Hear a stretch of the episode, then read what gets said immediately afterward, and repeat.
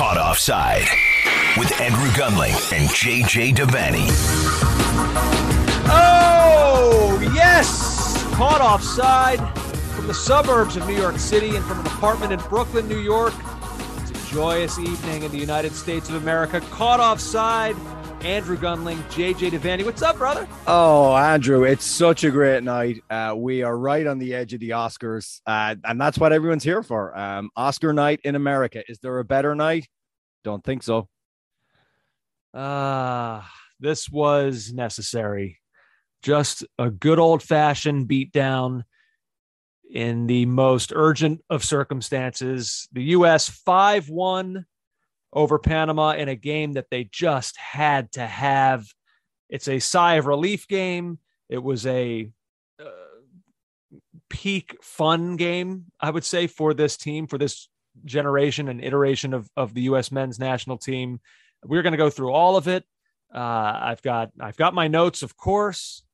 Um, I'm just I'm beaming JJ. The only thing, I mean, th- there's minor confliction, and you could see it on the set uh, during the Fox postgame show, where just like Rob Stone is still clearly scarred by what happened in, in Trinidad, so he's just like there's an outright refusal, like the, to to acknowledge what probably happened tonight, which is the U.S. qualified for the World Cup, and then on the other side of the set is Alexi Lalas, who's like drunk already it seemed like in celebration that this is done. And I think that those two personalities are, are currently having a, a battle in my mind. Now, look, I would be even in this like time of being humble about the US and being just like constantly walking on eggshells around the success of this team. Greg Shells.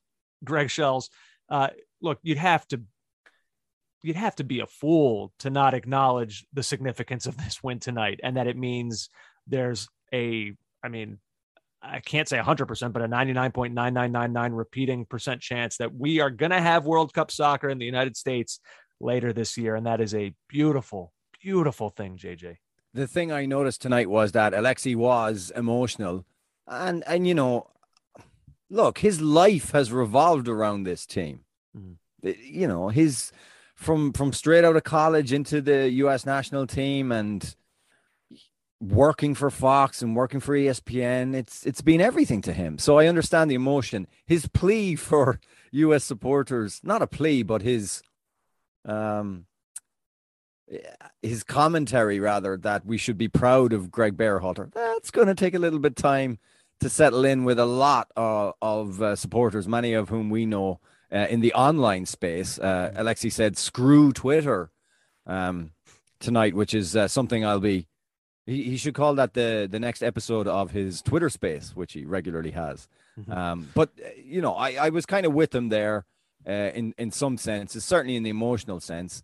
Um, but we're not quite there. I, I was talking to you off air, which is thoroughly unprofessional thing to say on any broadcast. Um, why or where would we place an upset on Wednesday night? Like it would have to be a collapse, a reversal of such epic proportions for the US not to go to the World Cup right now, or not to go automatically to the World Cup right now. So uh, let me provide context for that. So for those who who haven't seen it or need to know, the U.S. will qualify on Wednesday night if it avoids losing to Costa Rica by six goals. All right, so that, that that's what we're talking about here. To put that into context, the United States has not lost by six goals since 1979 in a friendly against France when they lost 6 0 in New Jersey. So, like, that's why I'm, I'm kind of throwing humbleness out the door. Like, this is, it, it would be so unprecedented yeah. and so absurd that currently I have no way of even really comprehending it as a possibility. Now, obviously there's always going to be the 2017 October 10th part of my brain that thinks about the worst possible scenario when it comes to US soccer, but why like why be like that tonight? like this is one of the most fun nights we've had as fans of this team in I mean, I don't know, uh, almost like 8 year 8 years or so. Uh, I, I, I think I think we're because of the import of this game we're adding a lot of other things. There, there, there were players tonight that, including Tyler Adams, who said, I, I don't even think we played that well tonight. And I can certainly point you to a moment in the game where at 1 0 up, had Panama done what they should have done, and which was to rattle the net, that might have changed the course of the game. I actually don't think it would have. I think the US were so much better than Panama tonight. Like it was, they were visibly better. This was not the away game. The US, its talent or its abundance of talent throughout the team shone through, and they were miles better. This was never going to get away from them. But we're talking fun nights here. We beat Mexico at home and put in the defining performance of the Berhalter era. Like we shouldn't get everything, shouldn't be the baby shouldn't be thrown out with the bathwater here in terms of what happened tonight. It was a fun performance. It was a fun night. I think there's a couple of areas which we will talk about where you saw performances that pleased you hugely. The manager got things right. His changes worked. The team was fresh. Come uh, and when there was a real fear that it wouldn't have been after how gassed and exhausted it was coming out of the Azteca. So things went well. Things were very, very good. But um, but yeah, they, look, enjoy it tonight. You know what? Say whatever you want. Put it. Say if this is the greatest U.S. performance you've ever seen, go well, with it. Sure. No, Who cares? I don't know that anyone has said that exactly. Well, you said just, it's the best performance in in like eight years. It's no, no, no. Fun. Fun. This was. This is like oh, if you're beating Mexico. Come on, though. Come but, on. But it was all building up to this. Like there was still tension around like those were of course those were fun. And and the the cup finals against Mexico, like there have been other really fun nights.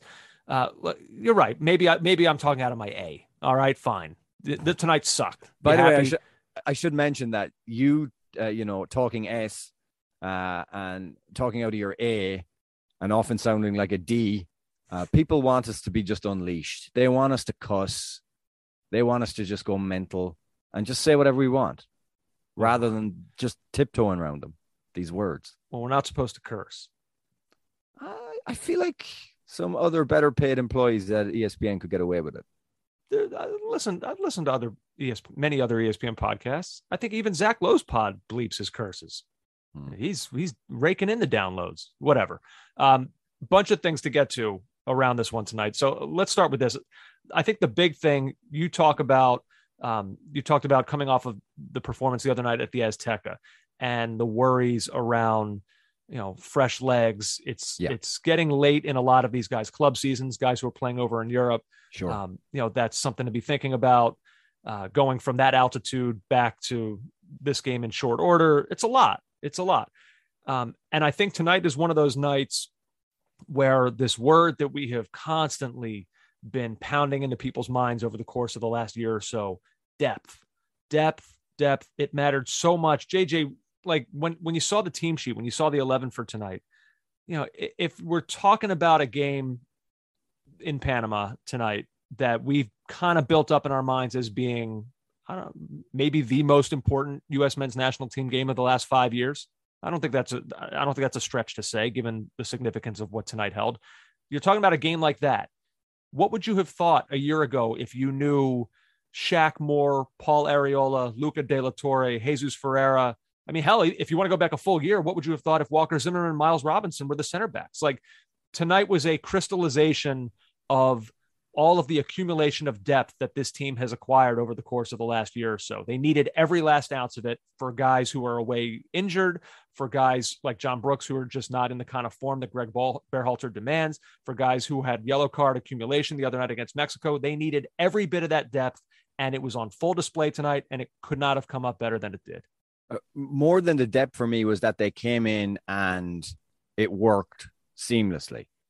That's the important thing. And that to me suggests that for all our criticism of Berhalter, there appears to be a understanding of what he's trying to do that he can slot these players in. Now there was there was a freak out before we understood the reasons for Reyna not starting.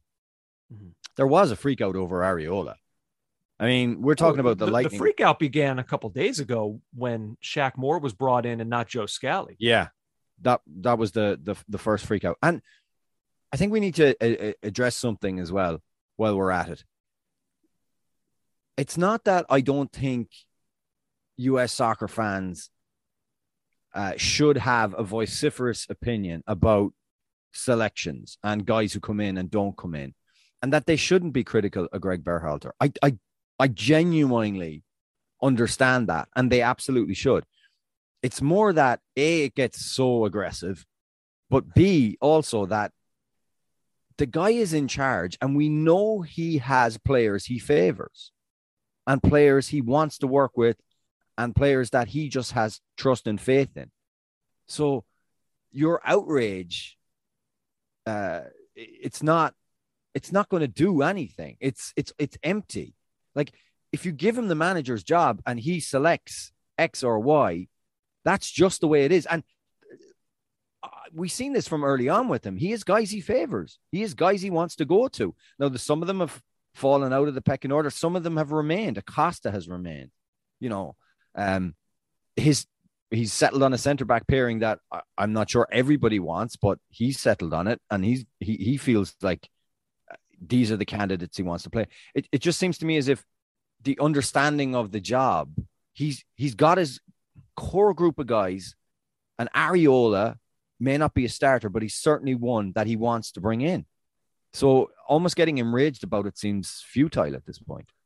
Yeah, but that shouldn't stop people from feeling that way. I mean, no, just I'm not. Know, I'm just saying the the recognition of what this manager does and regularly does has got to be acknowledged at some point. Well, yeah. Look, and you know, fans are allowed to feel however they want to feel about anything. I think it's part of the fun of of being a fan. Um, so if people want to have freakouts over decisions made, like that's that's all part of it. And you know, I've seen a lot of of these US Twitter accounts kind of defending their position by saying that this is no different than how fans behave in any other sport. And that is true to a certain mm. extent. I see it uh, certainly here in New York. I see it with the Yankees and the way Aaron Boone is treated. Um, as an Eagles fan, I've seen it oftentimes over the course of the past year with Jalen Hurts, even after his good performances at quarterback. You know, there's outrage like that. It is certainly true that that that happens. I just have, you know, I, I in particular because I've kind of been a Berhalter defender um, during his time here the only problem that I have with it is that I sometimes feel like people come from the position of like the wins are never because of him, the losses are always because of him. Yeah. And I feel like those two things, I just fundamentally have a, I just have a problem with that. Like, I don't, I think we just have to try to be fair. And I feel like sometimes that doesn't happen. Now, with regards to the last couple days, the Shaq Moore versus Joe Scally thing, look, we mentioned the other night when we recorded after the Mexico game that Shaq Moore was going to be coming in most likely. It didn't dawn on me necessarily that that was a huge controversy. You know, Shaq Moore got his chance during the Gold Cup, was very good, um, and you know, I think he kind of put himself into that category of, like you said, guy that Berhalter trusts. Yeah. So it didn't it didn't strike me that that was going to turn into something. Maybe that was naive on my part because I know that there is a, a very loud segment of this fan base that is all in on Joe Scally. And yeah, I but I think and, and, and I get Sc- that. Scally probably is a better footballer than Shaq Moore. But often we see in international football that that just it doesn't correlate that the guy that you want in there's thousands of cases across international football where there was we look at a guy and think how did he not get that many caps or because he was so good for his club it the the idiosyncrasies of the manager his favorites the players he trusts, all all ties into that. So, yeah. um, so so I certainly get it. You know, when when I see um, the way, I hope this doesn't come off as demeaning because, like I said, I do. I love the passion of this fan base, and it's grown really substantially in, since the U.S. didn't qualify last time around. Like it, it that passion has exploded, and that makes this all really fun, especially mm. for hmm. people like us uh, because you have a fan base that, like we've said, despite the fact that this team plays so few freaking games, you have a fan base that is so engaged and so in love with every single action that this team takes, and it's it's it's very fun. But like some of the the freak out in the last couple days, JJ, it almost reminds me of like a wedding as you get closer to like a wedding. Well, of course, it, it reminds you of a wedding. but but like as you get you know as you get closer to a wedding there are there are things that don't matter. Like when when you're a couple months out like oh that you know you're looking at the venue and you know there's a table there. I don't know that we want that table there. It seems kind of in the way. We'll figure that out. And then like it's a few hours before the wedding and the table is there. And now why is the table there? Like there's there's a freak out. Now it's right. a freak. This is where we're at now in qualifying people are getting really really nervous the wedding is about to take place the vows are happening. Like we're at the end of the qualification cycle. We're not in yet. So everything is heightened. And like, eh, so I think you see that manifest itself in fan passion a little bit. Um, but I think that's great. I'm, you know, sometimes I, I knock it because it's sometimes things that I just disagree with. And so yeah, that's sure. kind of how it all goes. But, um, but I'm, I'm generally okay with it. And, uh, I think it's, you know, it's, it can be fun. It can be toxic. It can be all things, but I agree with a lot of these fan groups that say it's not that much different than how other really passionate fan bases are of other prominent teams. So, so I understand it. But while we're talking about Berhalter, I mean, let's, you know, let's talk a little bit about what we've seen here recently. I mean, you know, for this guy, JJ, really everything that he's done professionally in his life, a player, MLS manager, it's kind of all been building up to this moment, to this specific week. Not qualified yet for the World Cup, Mexico, Panama, Costa Rica on the docket. That's true pressure for a guy who's who's been under a lot of it. Did you and find he, it did you find it strange that Alexi Lalas said he wasn't hired to qualify us for a World Cup? Well, I, I understood Alexi's point.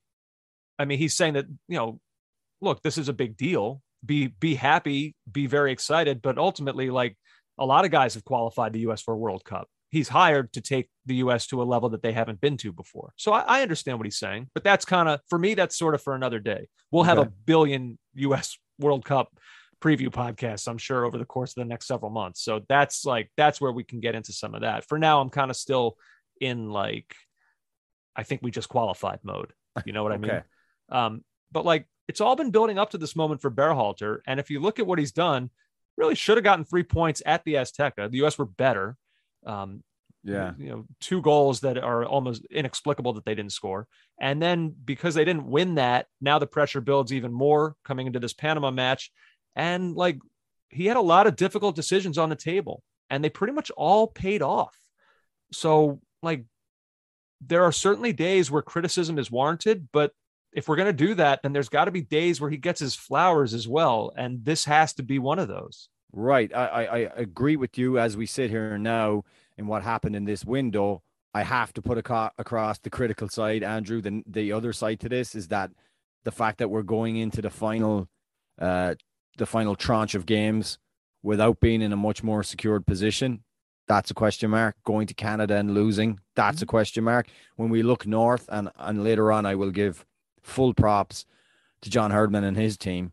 I mean, they were pretty much home and hosed. They got home and hosed officially tonight, but I mean, they had so much hard work done. The question will remain why why the US made this, even though it wasn't as much of a slog as even some previous campaigns have been.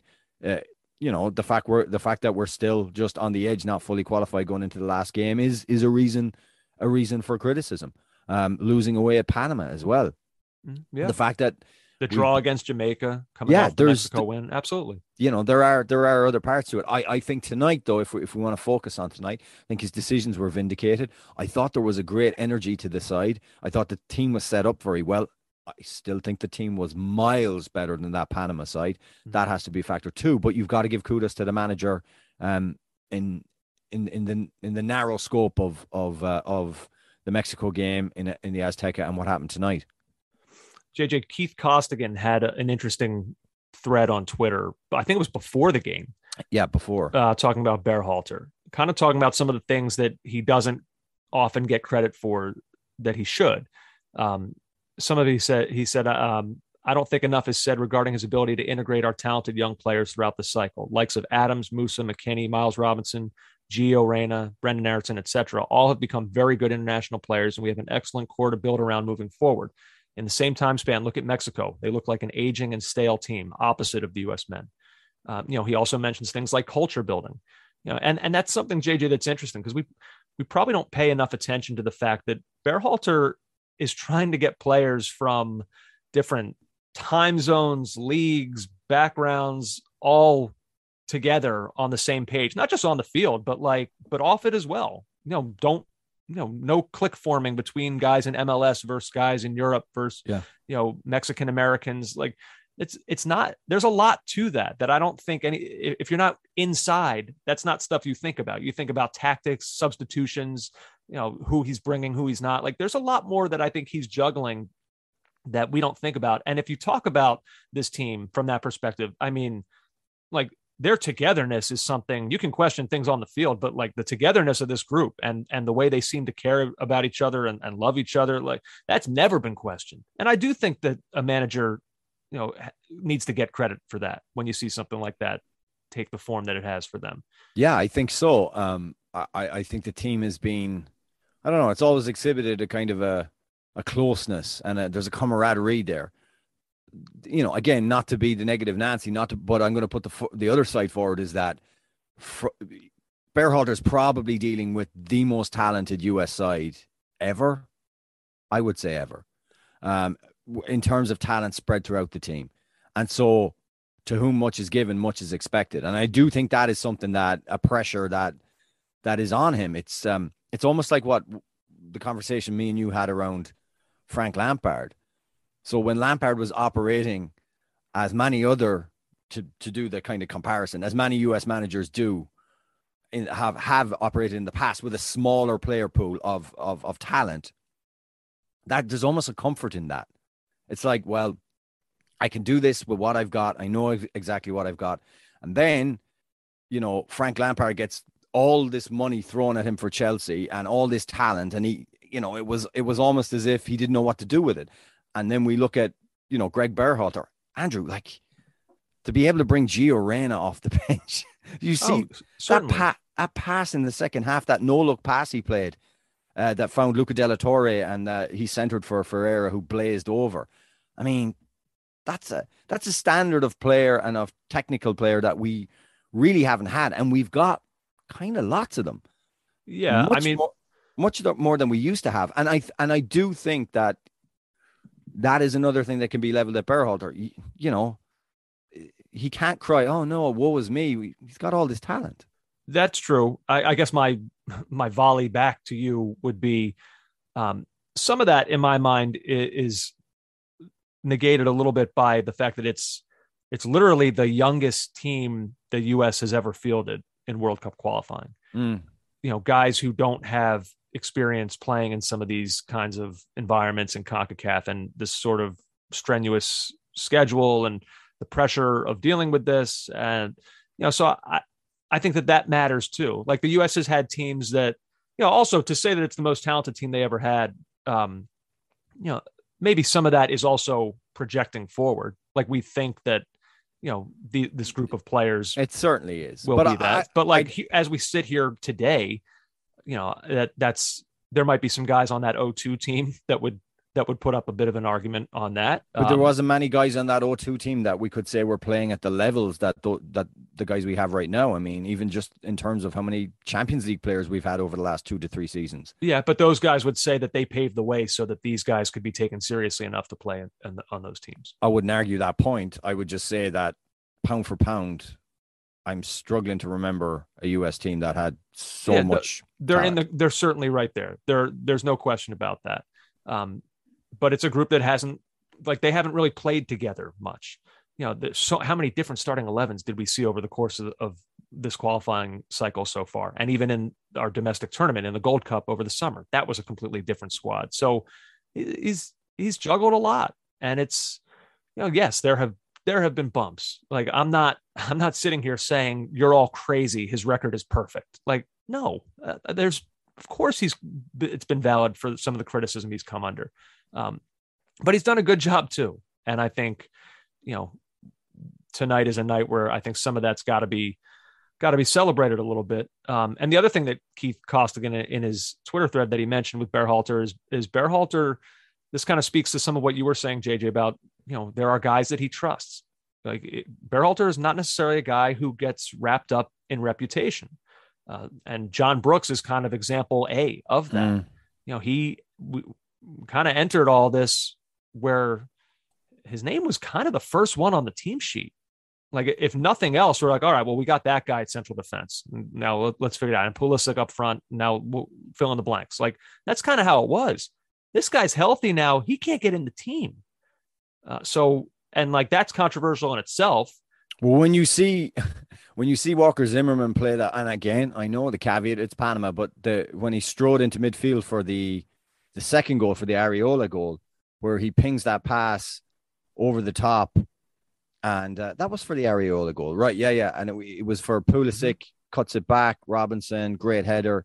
You know, I, I Zimmerman's impressed me. Yeah, and again, in in in the arguments, like personally, I did not see his ascent coming.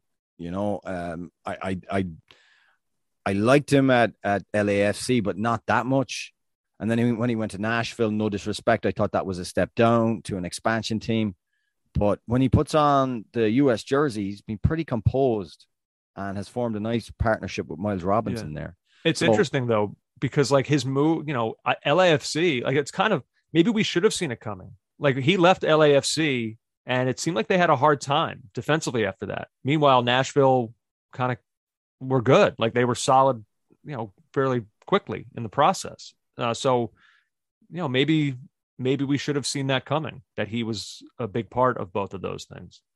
Um, and you're right, the partnership with Miles Robinson. I mean, talk about things you didn't see coming. Um, but that's it's, here we it's are. Them. Yeah, here we are.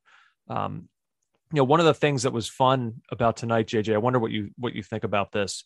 Um, like we're talking about this group, how young they are. Um, this was like pressure was on high tonight. You know, this was like you kind of you were kind of staring down your World Cup mortality. Like there was there's another path that this could have gone had this had tonight not gone the way that it did, where we'd be we'd be sitting here doing this podcast right now, petrified yeah. over over what was potentially to come. Like that was what was at stake tonight, and for them to explode the way that they did for the better, um, that was that showed me something. Honestly, they scored four goals in the first half of the match. Uh, they had four first half goals in all of World Cup qualifying combined up to this point. Um, you know that's that's kind of how you answer the call. Uh, this is just the third competitive game in the last 30 years that the U.S. led by four or more goals to uh, to zero for the opposition at halftime, and the other two have been against Cuba, one in 2019 and one in 2015.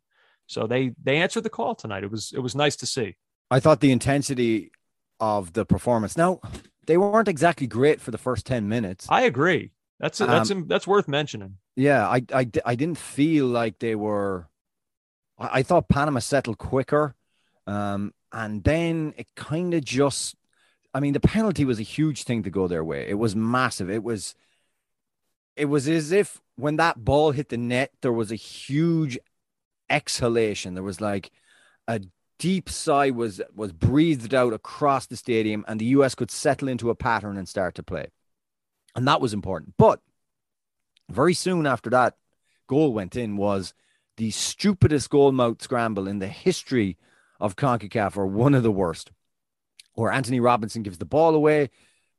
I mean, how that ball doesn't end up in the net. And if that's 1 1, it changes the complexion of the game. Maybe Pan- Panama grow more Maybe. into it But even I still, I don't know that the U.S. were ever losing this one, but um, I get what I get your point. I'm just saying, and uh, but but the, you know the obviously the the Arriola goal was so timely. Then to just to be in such a commanding lead at halftime was was just sensational, really. And and Berhalter talked about the intensity, and I do think for most of that first half, you saw that intensity. I also thought that uh, Christian Pulisic was popping up in in kind of more advantageous, more attacking areas further up the field. We saw it a couple of times.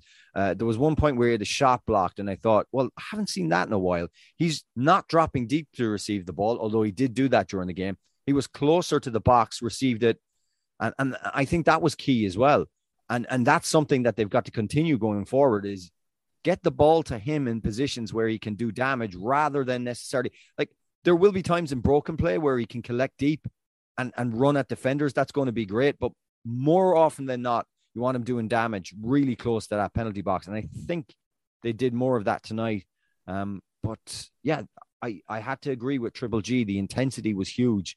And it um, once they got a head of steam going, and I often read about um, how the stats guys on Twitter, who I've come to respect hugely, but they they don't believe in momentum really some of the proper football men terms, they just kind of cast them aside. Um, but I do believe in the momentum of a game. I do think it's a thing. I do believe in confidence. I do believe in if you can get a downhill run on a team, um, you can overwhelm them. And I do think that's what happened tonight. Uh, yeah, I agree. Um, I think Panama felt that as well. I want to talk. Can we? Can we? You mentioned Pulisic. Can we talk yeah. a little? Go a little deeper. Sure. I mean, cliches 101. Your best players have to step up in your biggest games. Uh, in these moments, this is where heroes are made. But you know, it's funny though. We can we can like mock that and and you know pretend that that's all just cliche nonsense. Gregg Berhalter made him the captain tonight. That didn't happen by accident. Like that's usually Tyler Adams. So I think right out of the gate, Berhalter was kind of sending Pulisic that message, like you're our guy. I don't know if if like Berhalter was feeling behind the scenes that his confidence was in any way shaken. That you know some of his performances, while while overall he's had a good qualifying cycle for the U.S. Um, you know some of these games we've kind of been left wondering, like you know why aren't we seeing it as often as maybe we thought we would be seeing it? But like Berhalter kind of put it on him tonight and said, "You're our captain. Like, go go out and lead us." Yeah, and, and a hat trick, a hat trick, JJ. That's how you that's how you step up. Let's not uh let's not dilly dally. Uh, that's got to be. Was it his second? His third goal has got to be one of. It's definitely your favorite Pulisic goal that he scored. I would think. Forget context, just in terms of the way he took the ball, controlled it, the way he beat the players, just the class the skill of the goal. That's got to be. It's probably one of your favorite U.S. men's national team goals of all time. I would think. Boy, what a question. I mean, for him, yes. Uh, I'll answer that part. Yeah, like I can't think in terms of just like the aesthetics of a Christian Pulisic goal. I mean, good luck finding a better one than that. That one was it was stunning. That was like a yell out. I, I was watching the game kind of alone tonight, and I I yelled out loud when that it was one of those kinds. You like yelled you out in up. the tweet that you sent me. What I don't I tweeted at you. I didn't. I wasn't tweeting. Or not the tweet. The the text you sent me.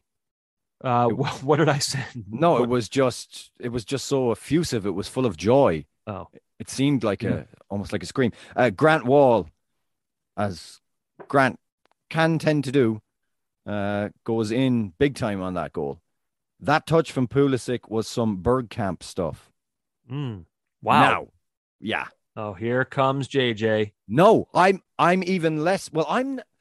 Ooh, I'm gonna annoy. How can I annoy two fan bases at once? I'm not even. You'll find a way, I'm sure. Twenty years on, or must be close to twenty years, right? Since Bergkamp did that at Newcastle, I'm still not hundred percent sure that he meant it.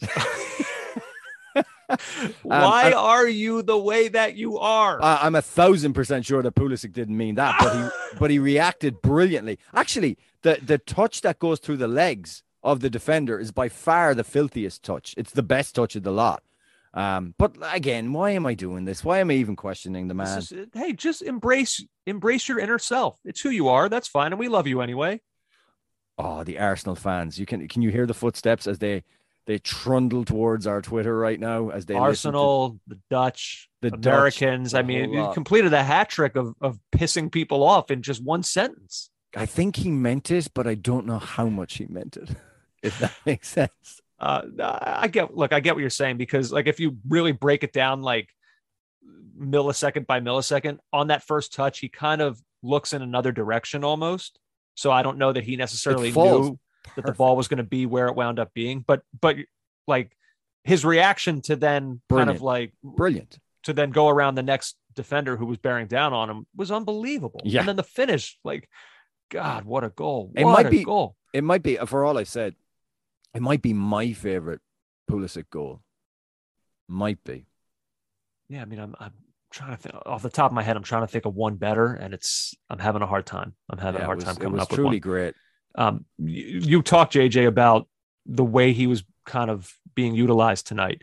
We said this the other night about you know how he's been collecting the ball 45 to 50 yards from goal, and maybe that's you know he's trying to dribble by guys, but sometimes there's just not quite enough space for him to do that. He's best when he's in space.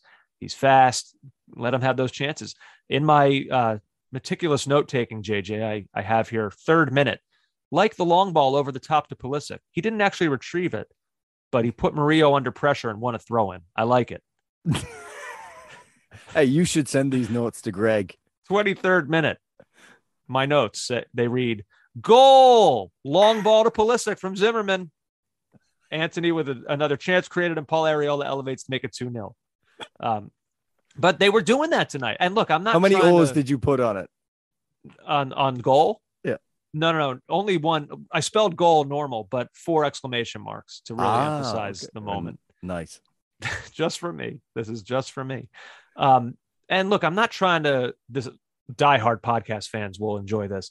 I'm not trying to go all Charles rape on people, but like Charles Rape. I think that this is something that like Pulisic thrives in this because if if a team is going to be playing a little bit higher of a line, like there was space behind Yeah. Panama's defense, and so like he's the fastest. Well, no, Antonee Robinson's the fastest guy on the team, but like he's really he's super fast. So you So You- he- like he can he can if you put a ball into space behind a defense and in a place where like a goalkeeper can't necessarily come out to get it, Walker Zimmerman did it beautifully.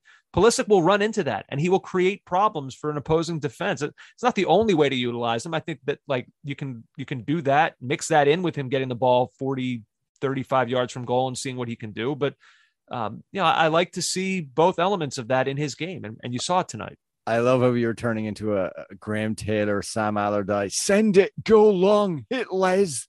Charles Reep style. Uh, Charles Rape. Charles Reep. Um, How many But- people are just listening to us say Charles Reep and having a clue? that's okay. I mean, uh, how many years ago we we did a special podcast, uh, thirty for thirty. Was it them that did a, a, a profile of Charles Reep Yeah. and like his long ball tactics for England?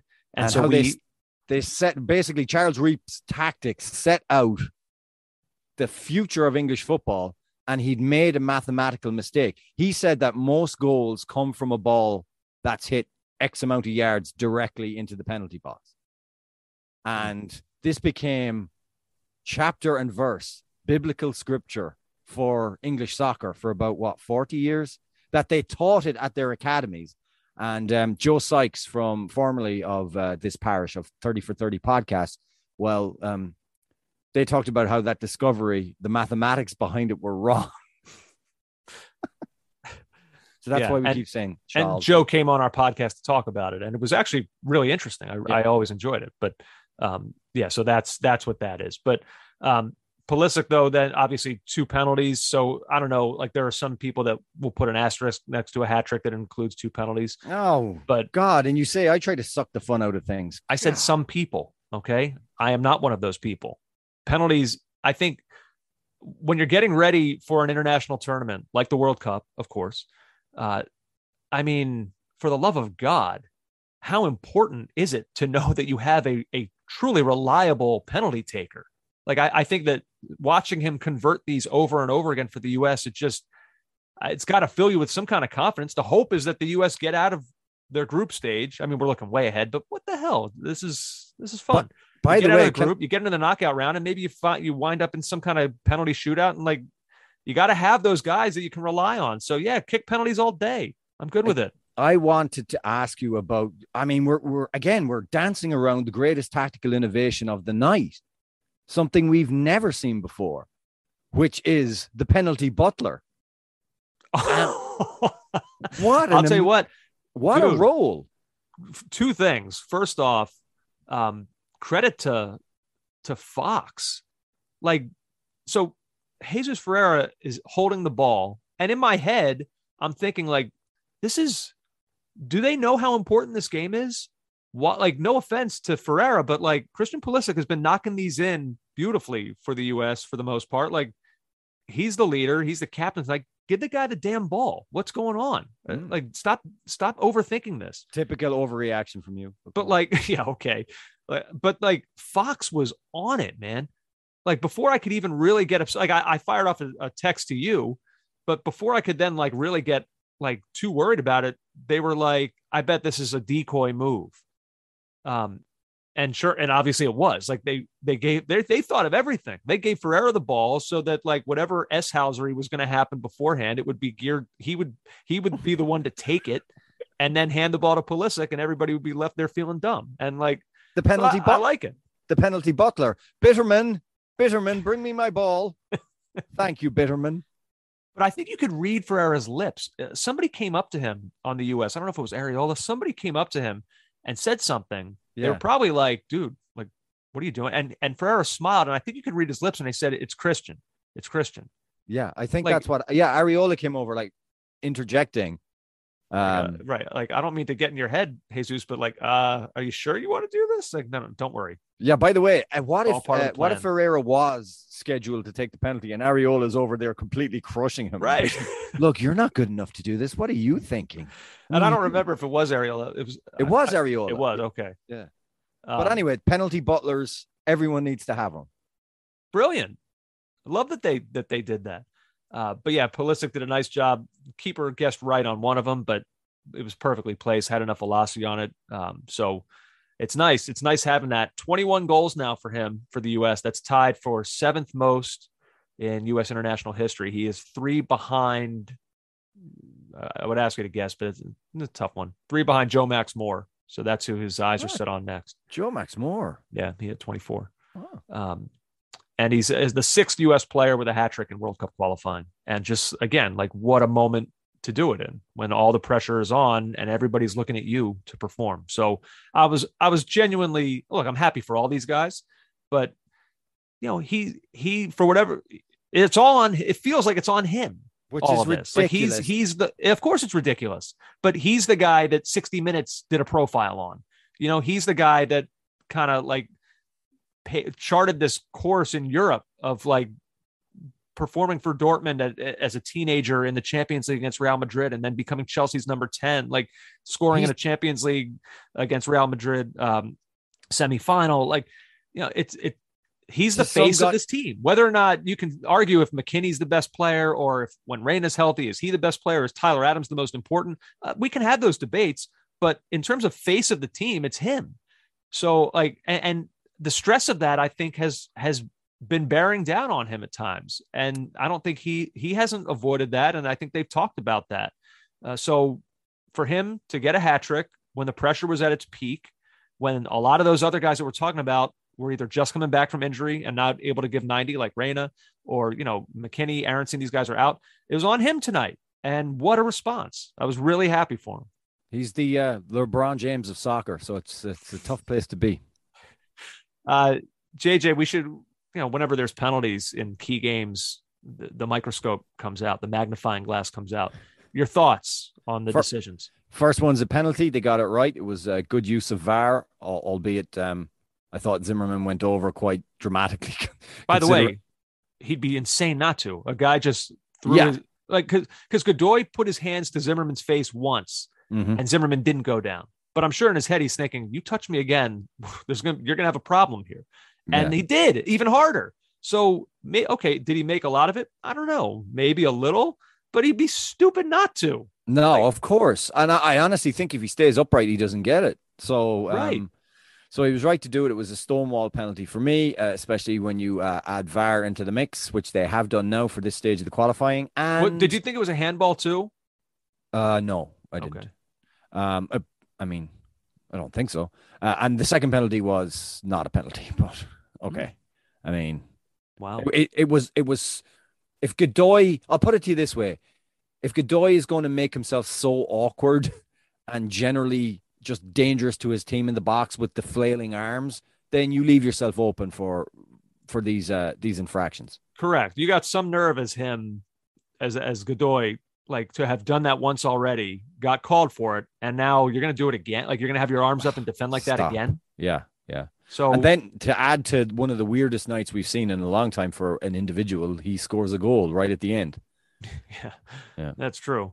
Um, but yeah, I thought the first I, I thought the first one definitely was. The second one, I would say that it yeah, it was probably it was maybe a little soft, but I don't. Does that mean it wasn't a penalty?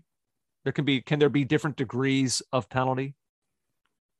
Can oh, something sure. be a soft penalty but still be a penalty? I well, we've got a stonewall penalty and then we've got a soft penalty. So in right. between, we've got layers of mush, of course. Okay.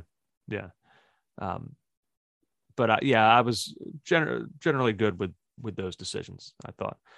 Uh, any uh, other standout performers tonight? Guys who maybe we haven't mentioned. I mean, obviously we talked about Pulisic. He's you know he's your hat trick hero for this one.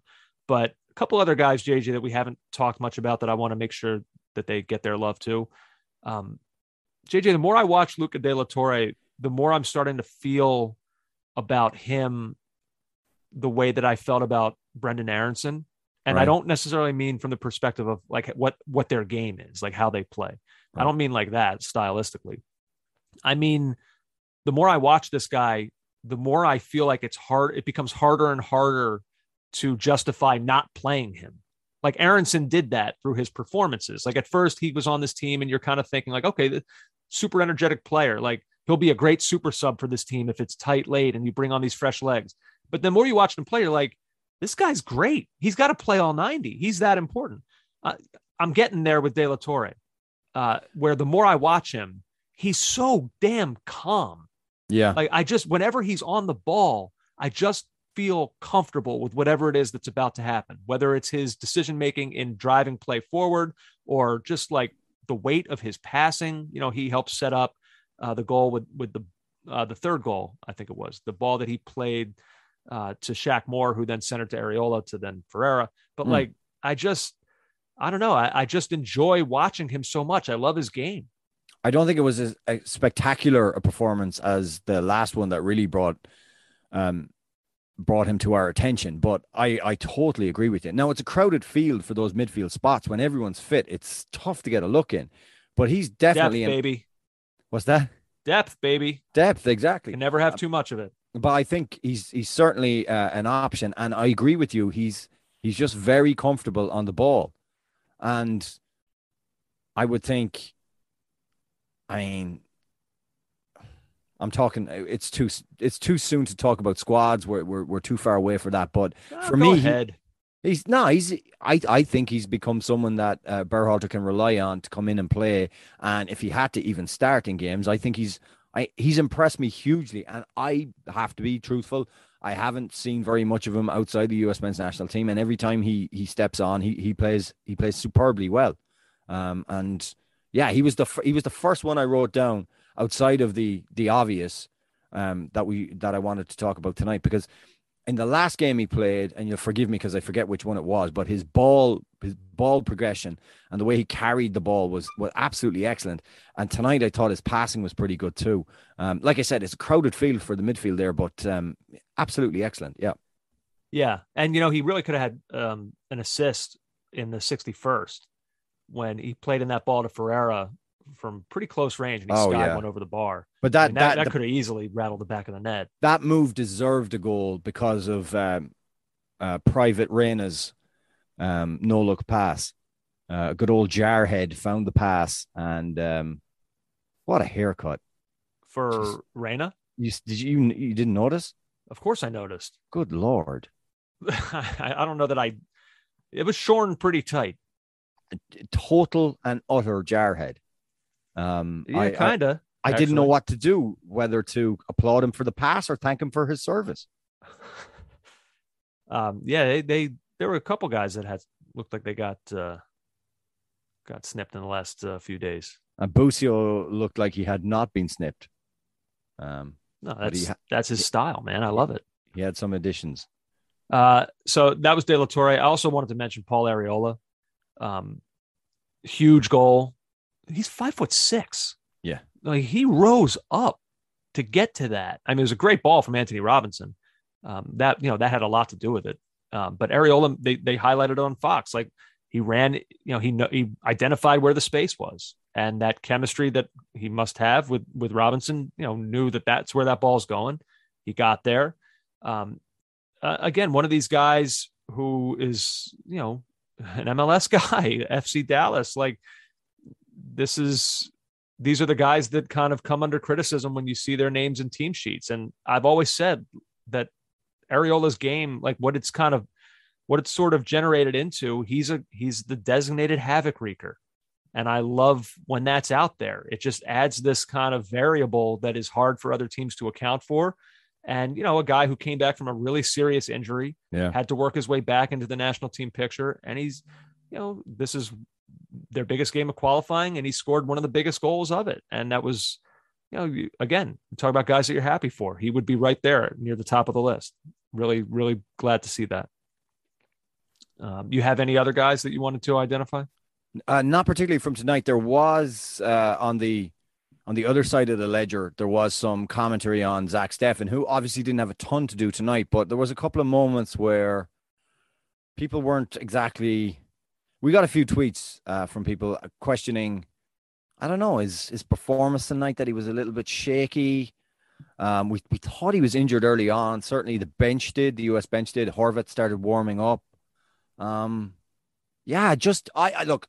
Well, he helped prevent that. Like you talked about the crazy goal mouth scramble. Yeah, he helped make sure that that was not going to be a goal. Like he he that ball was Robinson gave it away. It was played in, and that ball's going in. Like that, there's going to be a header there at the far post, and it's going in. But Steffen comes for it, and I think he, he gets just enough on it to prevent that from happening. And then, yeah, craziness ensued. But I thought that was actually a good moment for him. Yeah, but there was the other moment, Andrew, where he came. Yeah, he dropped the ball. Yeah, I mean, yeah. He, he, gets caught under the flight of the ball, and he he got lucky and retrieved it. Look, I have my reservations about him. Period. They're well documented. I'm not going to go over them again, but um, it seems as if I wasn't alone in that.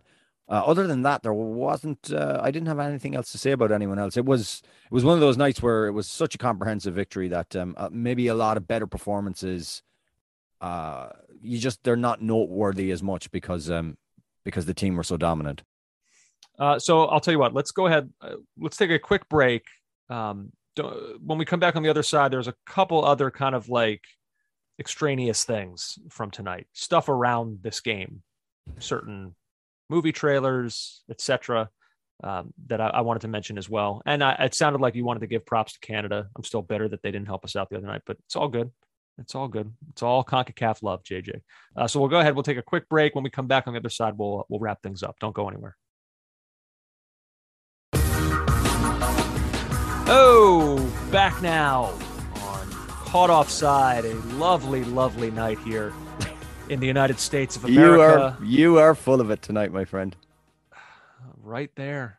You know, I was thinking I was going to probably wait until they officially qualified, but whatever. I can say it again, I guess, uh, if that happens a few nights from now. We've done, you and I in this podcast have done everything in soccer together. Like we've, we've done a couple World Cups, Euros, Champions Leagues, like pretty much everything in this sport. Mm. The only thing that we have yet that we have not actually done yet is is do a show the night of the US qualifying for a World Cup. Because no. remember, our, our podcast started right before the World Cup in 2014 in April. So, like everything in qualifying had already been done. We've never together done documented a successful US World Cup qualifying run. That's crazy. And so we're so this is like we can this is the last box, I guess, for us to tick.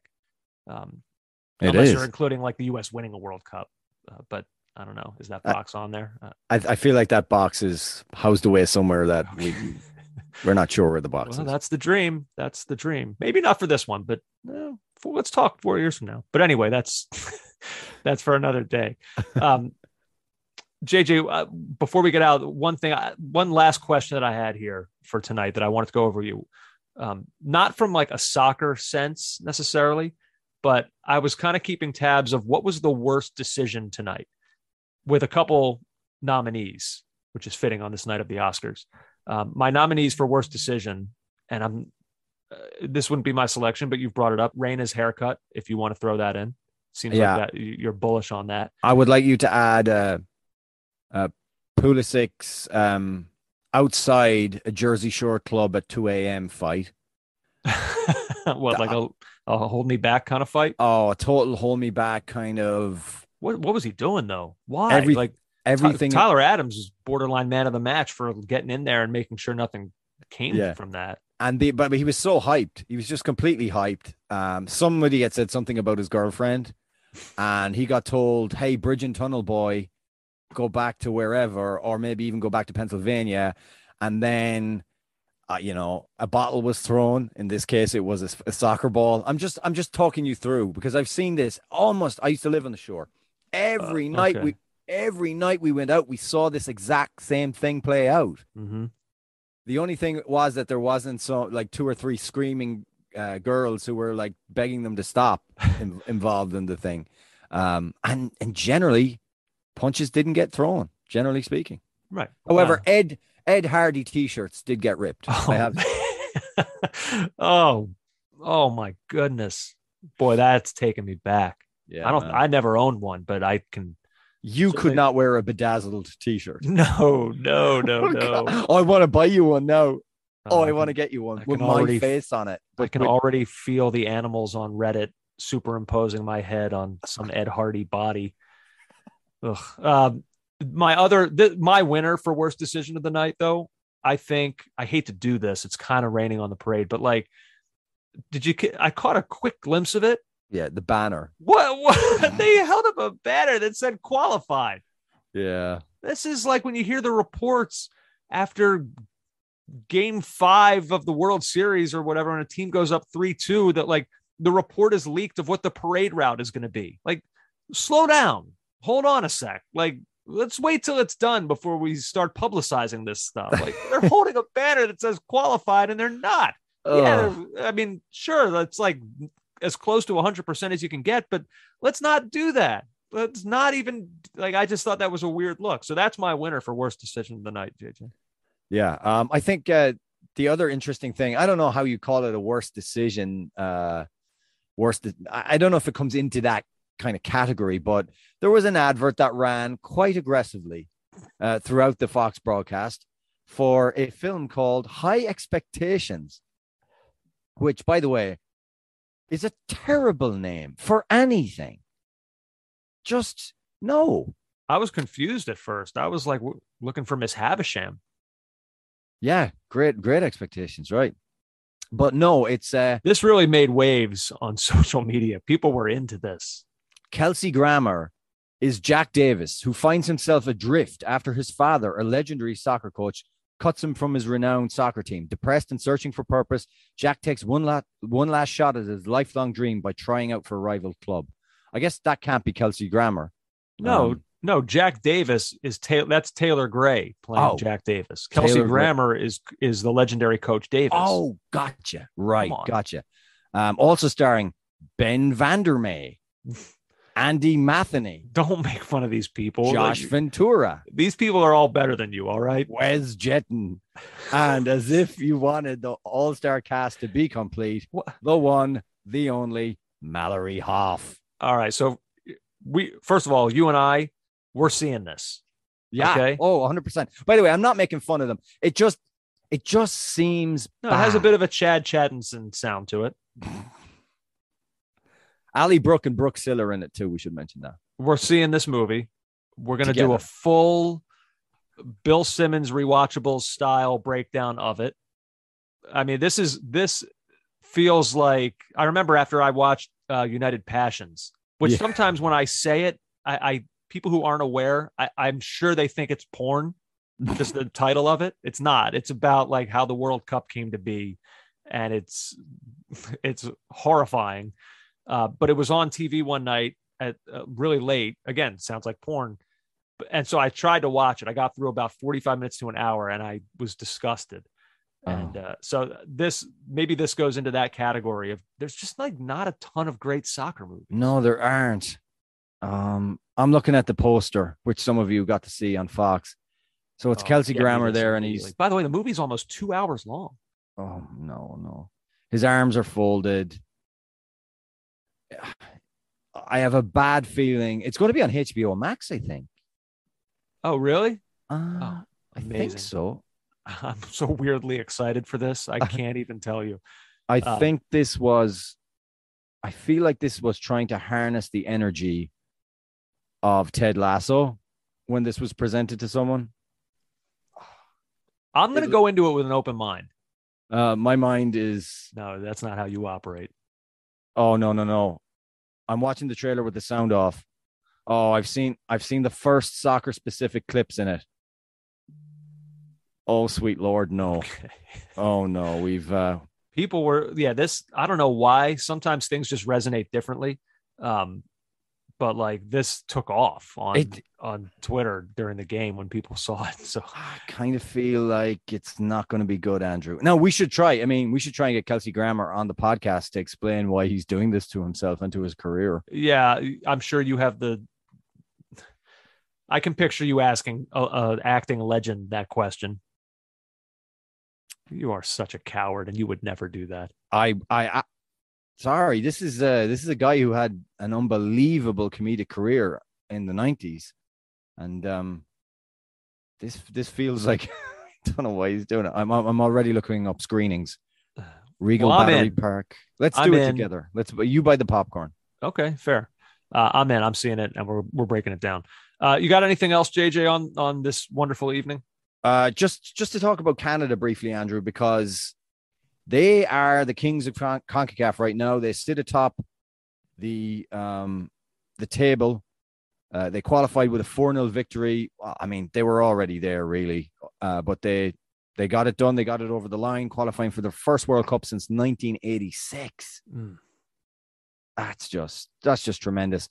A 4 0 win over Jamaica. Cyle Larin, Tajon Buchanan, Junior Hoilett, and uh, an own goal from Adrian Mariappa to round things off on a on a pretty bitter day at BMO Field in Toronto. But that's Their rise is it's really incredible.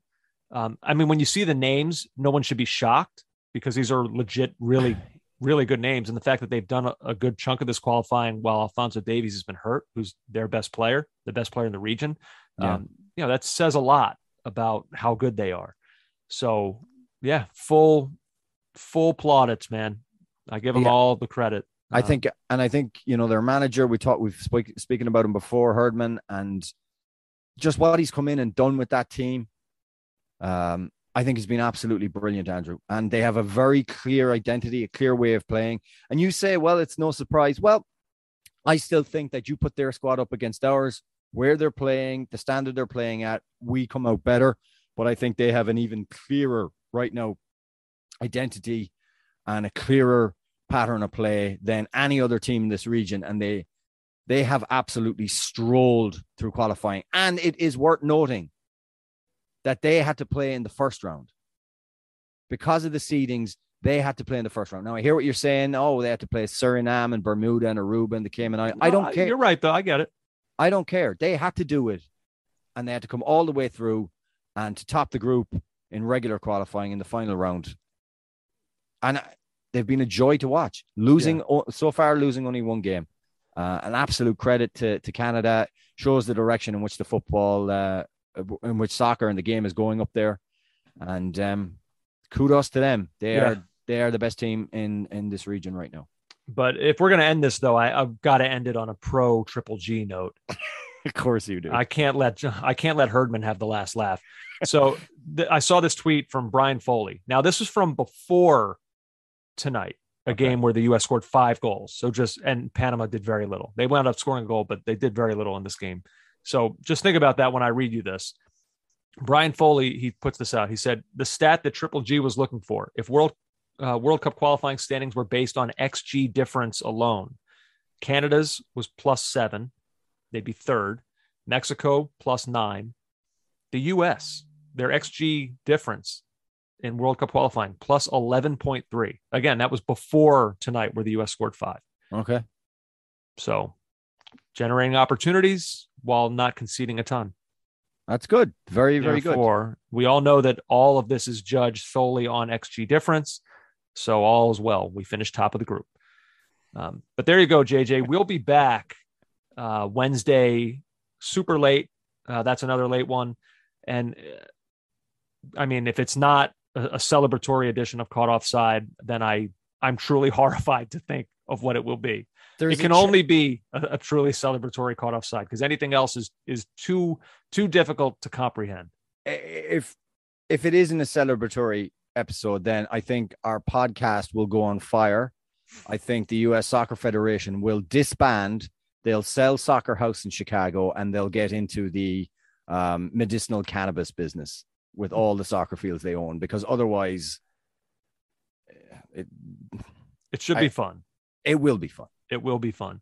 Uh, this was fun as well. Five one in a game they had to have. Props to Orlando. They were great. Uh, The fireworks, Andrew. at the halftime. fireworks. at halftime, JJ. Oh, love it, man. Yeah, They're awesome. We should do more of those. ah, couldn't agree more. I'm right there with you. Uh, this was fun, man. The U.S. 5 1 winners tonight. They're right on the doorstep. It's a thing of beauty. We'll be back on Wednesday. Enjoy the beginning of your week. We'll talk to you midweek. Hey, to you, I say. Check you later, fun boy. See ya. Take care, brother. You've been listening to the Caught Offside Soccer Podcast.